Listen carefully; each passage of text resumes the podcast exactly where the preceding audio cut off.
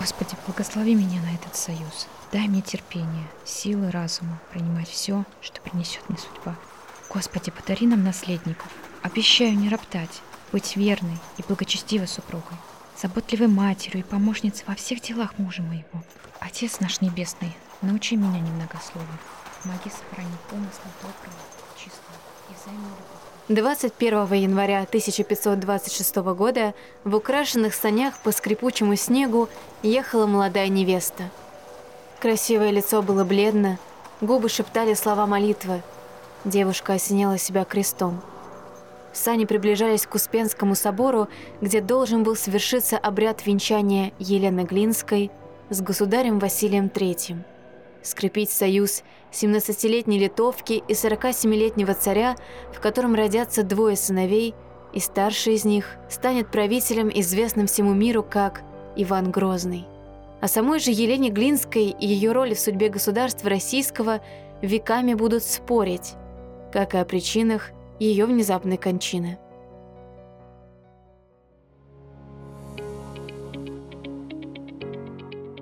Привет! Вы слушаете подкаст «Союзницы», проект Союза женщин России. Меня зовут Ира Любина, я соведущая этого подкаста, в котором мы рассказываем истории удивительных женщин нашей страны. И мы продолжаем наш мини-сезон, посвященный правительницам и женам правителей, истории о Елене Глинской.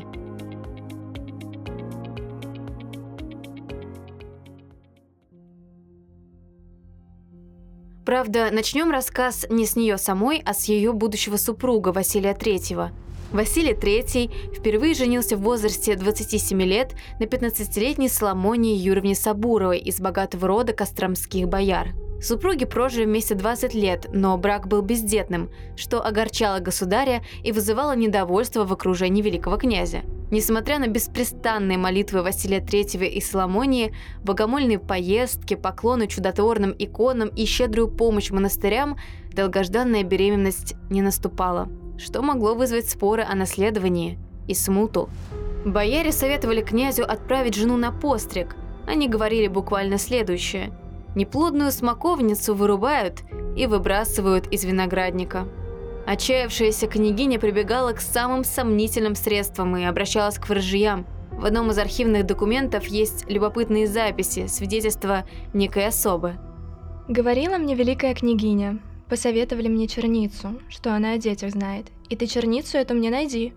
И та черница заговаривала, не помню, то ли масло, то ли мед, велела им натираться, чтобы ее князь великий любил, да и детей делал. А после того и сама я к великой княгине пришла. И великая княгиня мне сказывала, приносила ко мне от черницы заговоренная Настя, и я тем натиралась. Но все попытки зачать ребенка оказались тщетными, и князь твердо решил расторгнуть брак. Православной церковью разводы не допускались. Единственным выходом было сослать супругу в монастырь. Многие историки сходились во мнении, что знаменитый Новодевичий монастырь в Москве, бывший местом заточения царственных осов вплоть до XVIII века, был основан Василием III для Соломонии Сабуровой, чтобы она была недалеко от Москвы и жила в новой обители. Но так как супруга добровольно не захотела отправиться на постриг, ее отправили в Суздальский Покровский монастырь. В летописях сохранились свидетельства, что Соломония не хотела покидать супруга, и ее пришлось успокоить палкой, так как вела она себя неподобающе. Бросила на землю монашескую одежду и топтала ее ногами. Ходили даже слухи, что княгиня была беременна. Родила от Василия III сына Георгия, но подтверждения этим слухам не нашлось. А разговоры эти, скорее всего, были отчаянными попытками вернуть расположение государя. Разразившийся скандал вокруг решения великого князя о разводе, а против выступали крупные деятели православной церкви, не смог ничего изменить, так как Василий III уже выбрал себе невесту и собирался жениться во второй раз. Князь Михаил Щербатов, один из первых российских историков, говорил Интересы государства были тогда только предлогом. По крайней мере, скорое вступление во второй брак великого князя Василия заставляет усомниться, не было ли тут, кроме причины бездетствия, какого еще пристрастия. В ноябре великий князь постриг свою супругу, а той же зимой, в январе месяце, женился на другой. Увидел свою жену Василий III в Успенском соборе на одном из церковных праздников и якобы не мог с тех пор ее забыть. Кем же была Елена Глинская, которой воспылал любовью немолодой князь, из-за которой он приступил многовековые традиции? Елена Глинская происходила из знатного рода литовских князей Глинских, державших земли на территории современной Украины. Отец – князь Глинский, мать – княгиня сербского происхождения, а вот дядя Елены, Михаил Глинский, фигура был интересной и неоднозначной, являлся организатором мятежа против князя литовского Сигизмунда и даже сидел в тюрьме за измену. Отец и дядя Елены Глинской бежали в Москву, а сама девушка появилась в столице, когда ей было 14 лет. Молодая княгиня была невероятно хороша. Высокая ростом для того времени – 163 сантиметра, как выяснили ученые-антропологи. Рыжеволосая, сохранился даже локон ее волос, с большими глазами, тонким прямым носом и высоким лбом. Она была хорошо воспитана и образована, знала немецкий и польский языки и латынь. Елена сильно отличалась от местных барышень, которые росли в окружении мамок и нянек и вели домашнюю жизнь затворниц – Великий князь влюбился в юную литовку, шли приготовления к свадьбе, и 21 января 1526 года состоялось венчание Василия III и Елены Глинской. Сохранились подробные описания торжества. Свадебное торжество проходило в средней палате дворца, в которой на почетном месте ставили два покрытых бархатом и шелковыми тканями кресла – на кресло клали подушки с вышитыми узорами и соболиной шкурки. Соболь символизировал богатство новой семьи. Рядом с креслами сервировали покрытый красивой скатертью стол, уставленный калачами, солью и хмелем. И обязательно 9 бархатных и атласных платков для гостей. Первой заводили невесту и ее родную сестру, сопровождаемых двумя свахами и боярынями с мужьями. За ними несли две свечи каравай с деньгами – Елену посадили на кресло, рядом незамужнюю сестру. Затем боярин Михаил Юрьев, князь Михаил Кубинской и Шигона Поджогин отправились в покой великого князя сообщить, что к свадебной церемонии все готово. Любопытный обычай. Когда супругам подали вино в стеклянном кубке, невеста пригубила напиток, жених допил его до конца, а затем бросил кубок на землю и растоптал в знак того, что будет хозяином в доме – а осколки были брошены затем в Москву-реку, чтобы никто и никогда не смог на них наступить и получить право на вмешательство в семейные дела супругов. Венчание запечатлел неизвестный художник, и это было единственным изображением Елены Глинской, дошедшим до наших дней. Влюбленный в свою молодую супругу князь старательно следил за своей внешностью и, что привело в ужас и недоумение окружение государя, Василий III даже сбрил бороду, чтобы соответствовать вкусам супруги. Это отметили все летописи, ведь в те времена на Руси борода считалась признаком мужественности, и большой штраф полагался за лишение чести, если кто-то хватал мужчину за бороду вдруг, в общем-то, можно сказать, престарелый великий князь стал э, одеваться по-другому, молодиться, и главное, что вот этот брил бороду. Первое время после свадьбы Василий III и Елена Глинская были счастливы и проводили почти все время вместе. Они ездили по монастырям, на охоту, в Коломенское и Александрову Слободу, устраивали гулянья и игры, стрельбу из лука, конные забеги, кулачные бои, а летом для Елены сооружали качели и карусели – Хороводы, катание с гор на санках, блины и пироги – все это очень нравилось литовской княгине. Но одно омрачало брака государя – супруга не беременела. Конечно, великий князь надеялся, что жена сразу родит ему наследника. И снова Василий III раздавал милостыню и постоянно молился. Когда князь уезжал один, оставляя приболевшую супругу, он писал ей письма. Сохранилось всего пять из них, прочитав которые можно увидеть, что государь заботился о здоровье жены – Правда, был уверен, что вылечить ее могут иконы, а не лекари. Во время отъездов Василия III Елена Глинская все чаще проводила время с Иваном Телепневым-Оболенским, прозванным Овчиной.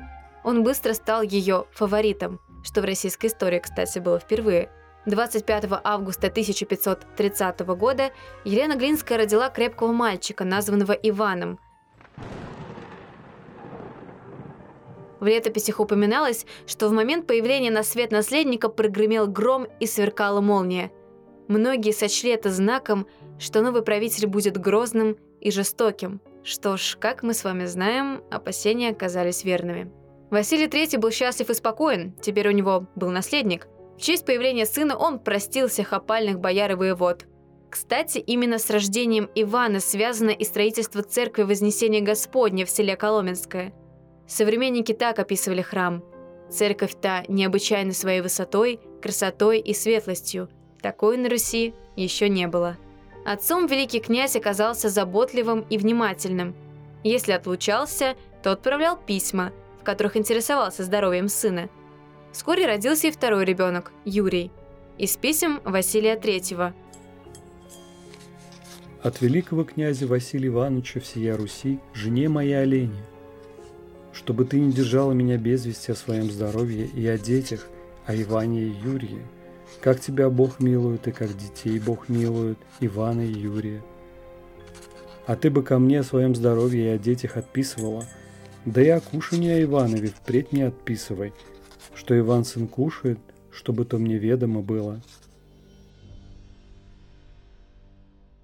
Сразу после рождения детей появились слухи о том, что отцом наследников может быть вовсе не государь. Ведь за 20 лет в первом браке и 4 года во втором детей не было. А вполне вероятно, Иван Телепнев – и благодаря вот исследованиям останков, и в частности черепа, Елены Глинской наконец снята еще одна такая историческая загадка. Это кто же был отцом Ивана Грозного? Потому что одно время, и это тоже шло от современников, было такое подозрение, что на самом деле-то и при жизни Василия III отцом Ивана Грозного был кто-то другой, может, тот же самый Иван Телефнев Овчина-Оболенский. Такая вот, так сказать, версия ходила. Однако антропологические исследования вот черепа Ивана Грозного и Елены Глинской говорят о том, что они очень не похожи друг на друга. То есть он не был похож на мать. А на кого же он был похож? Иван Грозный, оказывается, был похож на свою бабушку, то есть Софью Палеолог. Накладка, э, так сказать, э, изображения черепа и его параметров бабушки и внука дает почти полное сходство. Единственная разница, что у Ивана, как у мужчины, была более тяжелая челюсть. Ну а поскольку Софья Палеолог была матерью все-таки Василия Третьего, то и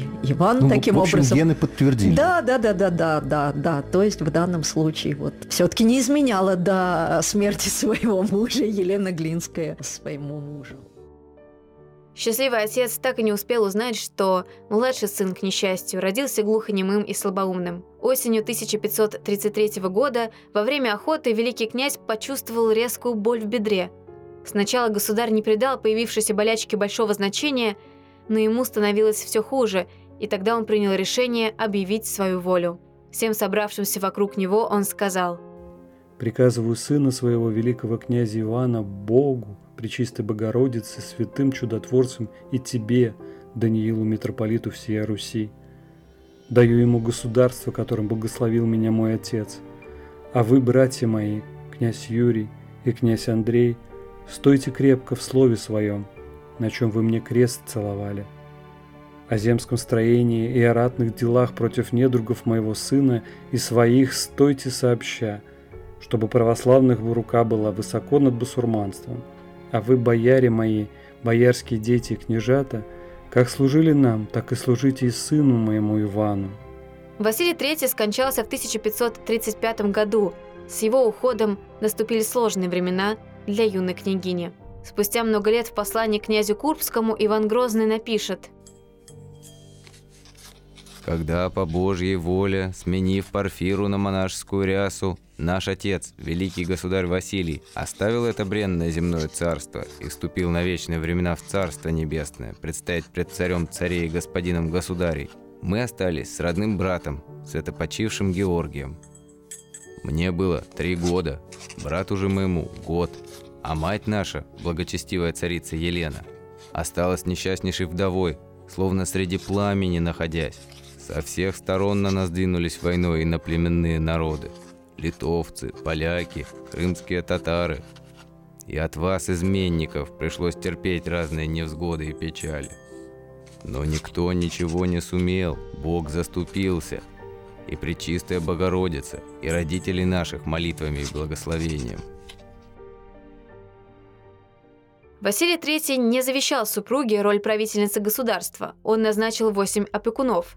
и старшим опекуном являлся дядя Елены Глинской, образованный и прекрасный полководец, имя которого мы уже упоминали, Михаил Глинский. Но великая княгиня, которой было всего 25 или 27 лет, понимала, что регенты будут действовать исключительно в своих корыстных интересах, а не в интересах страны и ее сына. Она отправила всех опекунов в опалу и стала править государством сама. Это были не просто пять лет правления женщины, это была борьба за выживание.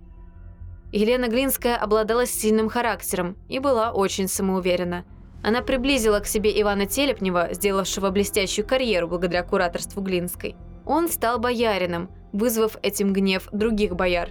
Да и простые люди не взлюбили княгиню из за то, что чужая, литовка, из-за фаворита Телепнева, из-за жестокость, с которой она расправлялась со своими недоброжелателями и врагами доктор исторических наук Скрынников, писал Правление Глинской продолжалось менее пяти лет. Надо сказать, что женщины Древней Руси редко покидали мир домашних забот и посвящали себя политической деятельности. Немногим затворницам терема удалось приобрести историческую известность. В числе их была Елена Глинская. Она начала с того, что узурпировала власть, которой Василий III наделил семибоярщину – без ее согласия не могли быть проведены последующие реформы. На самом деле можно считать ее мудрой правительницей, какой изображали ее царские летописи. Ответить на этот вопрос невозможно из-за отсутствия фактов.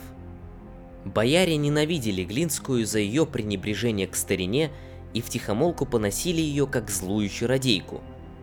Бояре восприняли смерть Елены как праздник – Бывшие члены семи боярщины честили незаконную правительницу, не стесняясь в выражениях.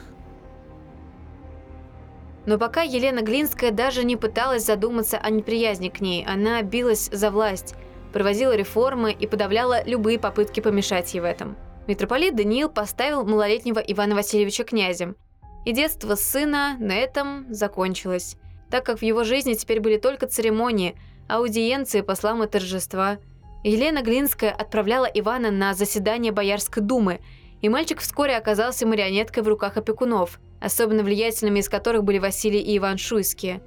Иван Грозно ненавидел их всю свою жизнь. После закрепления права сына на власть Елена отправила в тюрьму своего дядю, Михаила Глинского, где он был заморен голодом. Затем еще несколько князей постигла та же участь – старшего и младшего братьев Василия III – Елена Глинская объявила себя единственной регеншей при Иване Васильевиче. Но что же сделала великая княгиня для государства российского, за что многие называют ее мудрой и деятельной правительницей? При Елене Глинской было отремонтировано и отстроено заново множество крепостей по всей стране, а также начато строительство второй линии каменного укрепления – Китайгородская стена.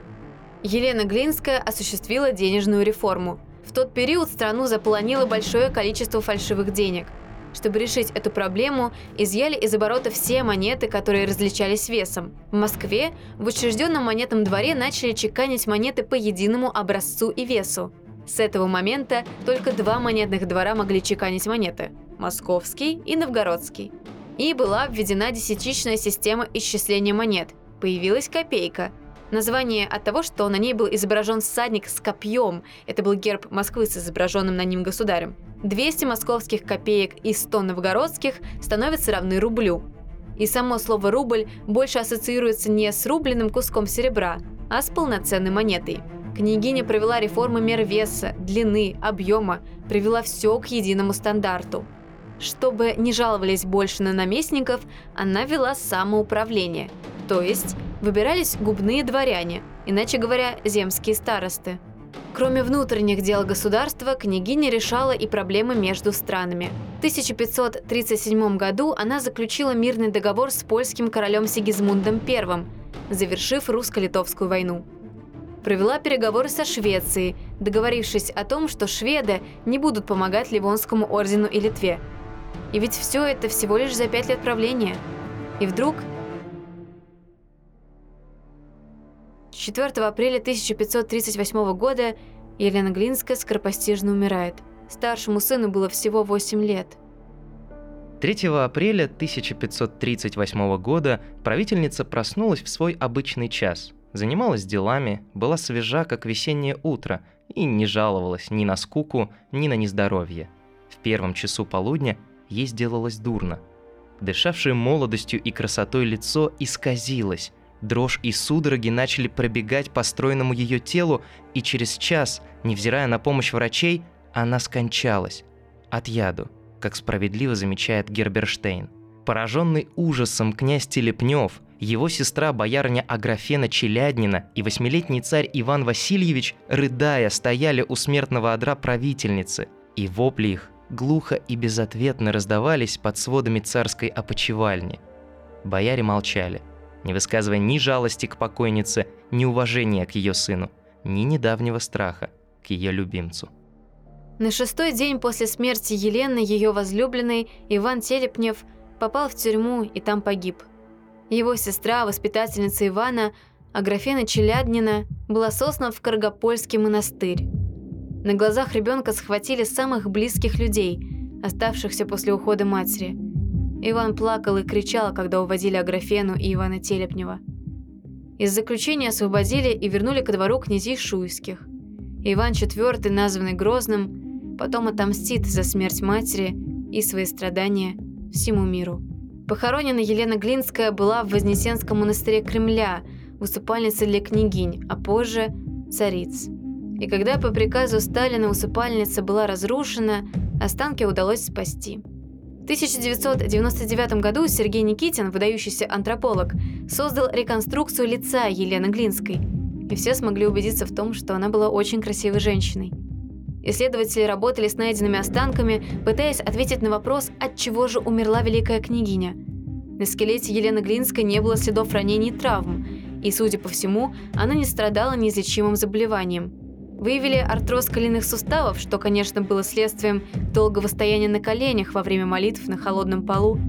Ученые, исследовав сохранившийся локон волос и кусочки текстиля, однозначно заявили, что княгиню отравили солями ртути.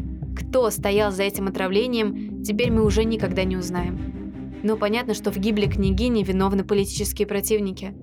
Несмотря на то, что Елена Глинская много сделала для укрепления государства, ее редко упоминают в ряду правительниц России. Но она вошла в историю как жесткая и своенравная правительница, подчинившая удельных князей и бояр. Иван, наблюдавший за безвластием и беспределом, станет одним из самых грозных и жестоких правителей. И многие историки считают, что и внешностью, и характером Иван Грозный был похож на свою мать, Елену Глинскую –